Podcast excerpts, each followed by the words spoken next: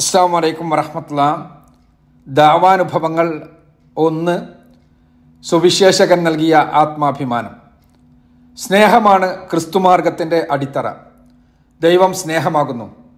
ദൈവത്തിൽ വിശ്വസിക്കുന്ന ഏവനും നശിച്ചു പോകാതെ നിത്യജീവൻ പ്രാപിക്കുന്നതിന് വേണ്ടി തന്റെ ഏകജാതന നൽകുവാൻ തക്കവണ്ണം ദൈവം ലോകത്തെ സ്നേഹിച്ചു. ദൈവം പുത്രരൂപത്തിൽ ലോകത്തിലേക്ക് വന്ന് കാൽവരിയിൽ ബലിയായത് അവൻ വഴി ലോകം രക്ഷ പ്രാപിക്കുവാനാണ്.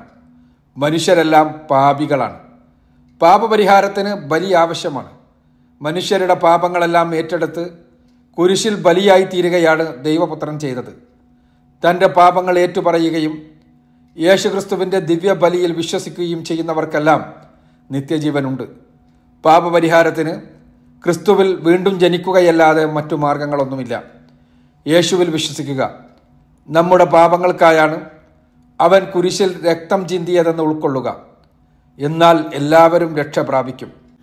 അതിന് മതം മാറുകയൊന്നും വേണ്ടതില്ല. അക്ബറിനും വേണമെങ്കിൽ യേശുവിനെ തന്റെ രക്ഷിതാവായി ഉൾക്കൊള്ളാൻ കഴിയും. അവൻ ചിന്തിയ രക്തം സ്വന്തം പാപങ്ങൾക്കുള്ള പരിഹാരമാണെന്ന് വിശ്വസിച്ചാൽ നിത്യജീവൻ പ്രാപിക്കാം. ഓരോ സുവിശേഷ പ്രസംഗകൻ ക്രിസ്തുമതത്തെക്കുറിച്ച് പറഞ്ഞു തരികയാണ്. പരപ്പനങ്ങാടി രണ്ടാം ക്ലാസ് മജിസ്ട്രേറ്റ് കോടതിയിൽ പുതുതായി വന്ന ജഡ്ജിയാണ് കക്ഷി. ആയിരത്തി തൊള്ളായിരത്തി എൺപത്തിനാല് തുടക്കത്തിലാണ് സംഭവം. അന്ന് എനിക്ക് പതിനേഴ് വയസ്സ്. പരപ്പനങ്ങാടി അഞ്ചപ്പുരയിലെ യുണൈറ്റഡ് ഫാർമസിക്ക് മുകളിലുള്ള നഹാസ് ലോഡ്ജിലാണ് ജഡ്ജിയുടെ താമസം. പി എസ് എം ഒ കോളേജിൽ പ്രീ ഡിഗ്രിക്ക് പഠിക്കുന്ന കാലം. കോടതി വ്യവഹാരങ്ങൾ കഴിഞ്ഞെത്തിയാൽ ഉടനെ റൂമിലെത്തി വസ്ത്രം മാറിയ ശേഷം സുവിശേഷ പ്രസംഗത്തിന് പോകുന്നയാളായിരുന്നു ജഡ്ജി. മെഡിക്കൽ ഷോപ്പിലാണ് തന്റെ റൂമിന്റെ താക്കോൽ അദ്ദേഹം വെക്കാറുണ്ടായിരുന്നത്. കോളേജ് ഷിഫ്റ്റ് ആയതിനാൽ ഉച്ചയ്ക്ക് ശേഷം മിക്കവാറും ഞാൻ കടയിലുണ്ടാവും.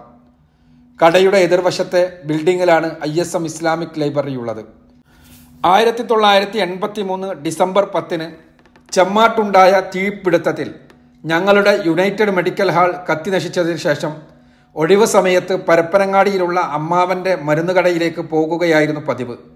കോളേജ് കഴിഞ്ഞെത്തിയാൽ വീട്ടിലെത്തി ഉച്ചഭക്ഷണം കഴിച്ച് അല്പം വിശ്രമിച്ചു കഴിഞ്ഞ ശേഷം അസർ നമസ്കാരത്തിന് പള്ളിയിലെത്തും. അസറിന് ശേഷം മാരിബ് വരെ കടയിലും മാരിബ് മുതൽ ഇഷ വരെ ലൈബ്രറിയിലും എന്നതാണ് അന്നത്തെ ദിനചര്യ. കടയിലുള്ളപ്പോൾ ജഡ്ജി അവരെ വരും. റൂമിലേക്ക് പോകുമ്പോൾ താക്കോൽ വാങ്ങുകയും പൂട്ടിപ്പോകുമ്പോൾ തരികയും ചെയ്യും. ക്ലീൻ ഷെയ്വ് സുമുഖൻ നല്ല പെരുമാറ്റം നല്ല വ്യക്തിത്വം. ഇടയ്ക്ക് ദൈവസ്നേഹത്തെക്കുറിച്ചെല്ലാം എന്നോട് പറയും.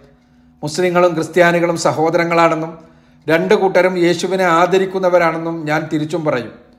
സൗഹൃദപൂർണമായ വർത്തമാനങ്ങൾ. നല്ല ബന്ധം. സുവിശേഷകരെ വളരെ ആദരവോടെ കാണുന്ന സന്ദർഭത്തിലാണ് ജഡ്ജിയെ പരിചയപ്പെടുന്നത്. തങ്ങൾ ശരിയാണെന്ന് വിശ്വസിക്കുന്ന ആദർശം പ്രചരിപ്പിക്കുന്നതിനായി ഒഴിവ് സമയം വിനിയോഗിക്കുന്ന ജഡ്ജിയോടും അദ്ദേഹത്തെ പോലെയുള്ള സുവിശേഷകരോടും എനിക്കെന്നും ബഹുമാനമാണുള്ളത്. പരപ്പനങ്ങാടി ഇസ്ലാമിക് ലൈബ്രറിയിൽ ഒരുമിച്ച് കൂടുന്ന M S M I S M പ്രവർത്തകർക്കിടയിൽ അദ്ദേഹത്തിന്റെ ആത്മാർത്ഥതയും അർപ്പണ മനോഭാവവും ചർച്ചയായി. ക്രിസ്തുമതത്തെക്കുറിച്ച് പഠിക്കണമെന്ന ആഗ്രഹമുണ്ടാകുന്നത് അങ്ങനെയാണ്. ലൈബ്രറിയിൽ ഇടയ്ക്ക് സന്ദർശിക്കുന്ന എൻ പി അലി ഹസൻ സാഹിബിന് ക്രിസ്തുമതത്തെക്കുറിച്ച് അത്യാവശ്യം അറിയാമായിരുന്നു. തങ്ങളുടെ കുടുംബക്കാരായിരുന്നതിനാൽ പ്രവർത്തകരായ ഇ ഒ സഹോദരങ്ങളുടെ അഭിസംബോധനയെ പിൻപറ്റിക്കൊണ്ട് ഞങ്ങളെല്ലാം സമതളാപ്പ എന്നാണ് അദ്ദേഹത്തെ വിളിച്ചിരുന്നത്. ക്രിസ്തുമതത്തിന്റെ കാര്യത്തിൽ I S M M S M പ്രവർത്തകരുടെ എല്ലാം ആദ്യ ഗുരു സമതേളാപ്പയായിരുന്നു. ത്രിയേകത്വം ദൈവപുത്ര സങ്കല്പം ആദിപാപ സിദ്ധാന്തം പാപപരിഹാര ബലി തുടങ്ങിയ ക്രൈസ്തവതയുടെ അടിസ്ഥാന സിദ്ധാന്തങ്ങൾ അദ്ദേഹമാണ് വിശദീകരിച്ചു തന്നത്. ക്രിസ്തുമതത്തെക്കുറിച്ച അടിസ്ഥാനപരമായ അറിവുകൾ അദ്ദേഹത്തിന്റെ സംസാരങ്ങളിൽ നിന്ന് ലഭിച്ചെങ്കിലും അതിൽ സംതൃപ്തരാകാൻ കഴിഞ്ഞില്ല. ഒരു ദർശനത്തെക്കുറിച്ച് പഠിക്കേണ്ടത് ആ ദർശനത്തിന്റെ ഗ്രന്ഥങ്ങളിൽ നിന്നും അനുയായികളിൽ നിന്നുമാകണം എന്നെനിക്ക് തോന്നി. സുവിശേഷകനായ ജഡ്ജി അടുത്തു തന്നെയുള്ളതിനാൽ അദ്ദേഹത്തെ തന്നെ നേരിൽ സമീപിച്ച് ക്രിസ്തു ദർശനത്തെക്കുറിച്ച് നേർക്കുനേരെ മനസ്സിലാക്കുവാൻ തീരുമാനിച്ചത് അങ്ങനെയാണ്. ഒരു ദിവസം കടയിൽ വന്നപ്പോൾ ജഡ്ജിയോട് ചോദിച്ചു ക്രിസ്തുമതത്തെക്കുറിച്ച് പഠിക്കണമെന്നുണ്ട് സഹായിക്കാമോ? അദ്ദേഹത്തിന്റെ സന്തോഷത്തിന് അതിരുകളുണ്ടായിരുന്നില്ല. ഒരു മുസ്ലിം ചെറുപ്പക്കാരനിൽ നിന്ന് ആദ്യമായാണ് അദ്ദേഹം ഇത്തരം ഒരാവശ്യം കേൾക്കുന്നതെന്ന് പ്രതികരണത്തിൽ നിന്ന് മനസ്സിലായി. അടുത്ത ഒഴിവ് ദിവസം നമുക്ക് വിശദമായി സംസാരിക്കണമെന്ന് പറയുകയും അതിനായി തന്റെ റൂമിലേക്ക് ക്ഷണിക്കുകയും ചെയ്തു. പറഞ്ഞ ദിവസം പറഞ്ഞ സമയത്ത് തന്നെ ഞാൻ ഒറ്റയ്ക്ക് അദ്ദേഹത്തിന്റെ മുറിയിലെത്തി. ഞങ്ങൾ തമ്മിലുള്ള ആദ്യത്തെ സുവിശേഷ സംസാരമുണ്ടായത് അങ്ങനെയാണ്. ദൈവസ്നേഹത്തിന്റെ ആഴത്തെക്കുറിച്ച് പാപത്തിന്റെ ഭീകരതയെക്കുറിച്ച് ആദി മനുഷ്യനിലൂടെ പാപം കടന്നു വന്നതിനെക്കുറിച്ച് പാപികളായ മനുഷ്യർക്ക് നിത്യജീവൻ അന്യമാകുന്നതിനെക്കുറിച്ച് യാഗത്തിലൂടെ മാത്രമേ പാപം പരിഹരിക്കപ്പെടൂവെന്ന പഴയ നിയമ തത്വത്തെക്കുറിച്ച് മനുഷ്യരോടുള്ള സ്നേഹത്താൽ ദൈവം പുത്രരൂപത്തിൽ അവതരിച്ചതിനെക്കുറിച്ച് സ്വയം യാഗമായി തീർന്ന് മനുഷ്യർക്ക് പാപങ്ങളിൽ നിന്ന് വിടുതൽ നൽകിയതിനെക്കുറിച്ച് ക്രൂശീകരണത്തിലൂടെ നടന്ന മനുഷ്യ വിമോചനത്തെക്കുറിച്ച് ക്രൂശീകരണത്തിൽ വിശ്വസിച്ച് നിത്യജീവൻ പ്രാപിക്കേണ്ടതിന്റെ ആവശ്യകതയെക്കുറിച്ച് അരമണിക്കൂറോളം നീണ്ട ഒരു സുവിശേഷ പ്രസംഗം തന്നെയായിരുന്നു അദ്ദേഹം നടത്തിയത്. ആത്മാർത്ഥമായ വർത്തമാനം. പാപത്തിന്റെ കെടുതിയിൽ നിന്ന് എന്നെ രക്ഷിക്കണമെന്ന ഗുണകാംക്ഷ ഉൾക്കൊള്ളുന്ന നല്ല സംസാരം.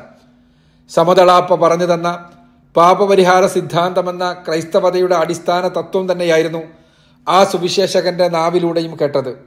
സംസാരത്തിന് വിരാമമിട്ടപ്പോൾ ഞാൻ അദ്ദേഹത്തോട് ചോദിച്ചു അപ്പോൾ യേശുക്രിസ്തു ക്രൂശിക്കപ്പെട്ടിട്ടില്ലായിരുന്നുവെങ്കിൽ മനുഷ്യരെല്ലാം പാപത്തിൽ തന്നെ കഴിയേണ്ടി വരുമായിരുന്നു അല്ലേ? അതെ വീണ്ടും പതിനഞ്ച് മിനിറ്റിലധികമെടുത്ത് ക്രൂശീകരണത്തിലൂടെ നടന്ന പാപപരിഹാരത്തെക്കുറിച്ച് അദ്ദേഹം വിശദീകരിച്ചു. ഏറെ ആവേശത്തോടെ അതിലേറെ പ്രതീക്ഷയോടെ. എങ്കിൽ അദ്ദേഹം എന്റെ കണ്ണുകളിലേക്ക് നോക്കി.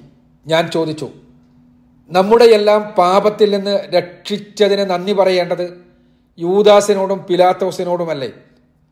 യൂദാസ് യേശുവിനെ ഒറ്റിക്കൊടുത്തിട്ടില്ലായിരുന്നുവെങ്കിൽ പിലാത്തോസിന്റെ പടയാളികൾ അദ്ദേഹത്തെ ക്രൂശിച്ചില്ലായിരുന്നുവെങ്കിൽ നമ്മളെല്ലാം ഇപ്പോഴും പാപത്തിൽ തന്നെ കഴിയേണ്ടി വരുമായിരുന്നില്ലേ?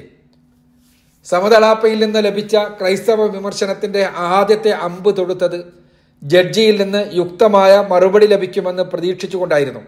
എന്നാൽ എന്റെ ചോദ്യത്തിന് മുന്നിൽ അദ്ദേഹം പകച്ചു നിൽക്കുന്നതാണ് കണ്ടത്. അത്തരമൊരു ചോദ്യം എന്നിൽ നിന്ന് പ്രതീക്ഷിക്കാത്തത് കൊണ്ടാണെന്ന് തോന്നുന്നു. അദ്ദേഹത്തിന്റെ ആവേശം തണുത്തു. സംസാരത്തിന് ഒഴുക്ക് നഷ്ടപ്പെട്ടു. പരസ്പര ബന്ധമില്ലാത്ത കുറേ വാചകങ്ങളാണ് പിന്നീട് അദ്ദേഹത്തിൽ നിന്ന് കേട്ടത്. അവസാനം അദ്ദേഹം പറഞ്ഞു എനിക്ക് അല്പം തിരക്കുണ്ട്. നമുക്ക് പിന്നീട് കാണാം. ഏതാനും ദിവസങ്ങൾ കഴിഞ്ഞ് ഒരിക്കൽ കൂടി ഞാൻ ജഡ്ജിയുടെ മുറിയിലെത്തി. കാര്യമായ ആവേശമൊന്നും പ്രകടിപ്പിച്ചില്ലെങ്കിലും അല്പസമയം സംസാരിക്കാൻ അദ്ദേഹം തയ്യാറായി. കുറേ സംസാരിച്ചെങ്കിലും ചോദ്യങ്ങൾക്ക് മറുപടി പറയുന്നതിൽ നിന്ന് സമർത്ഥമായി അദ്ദേഹം ഒഴിഞ്ഞുമാറി.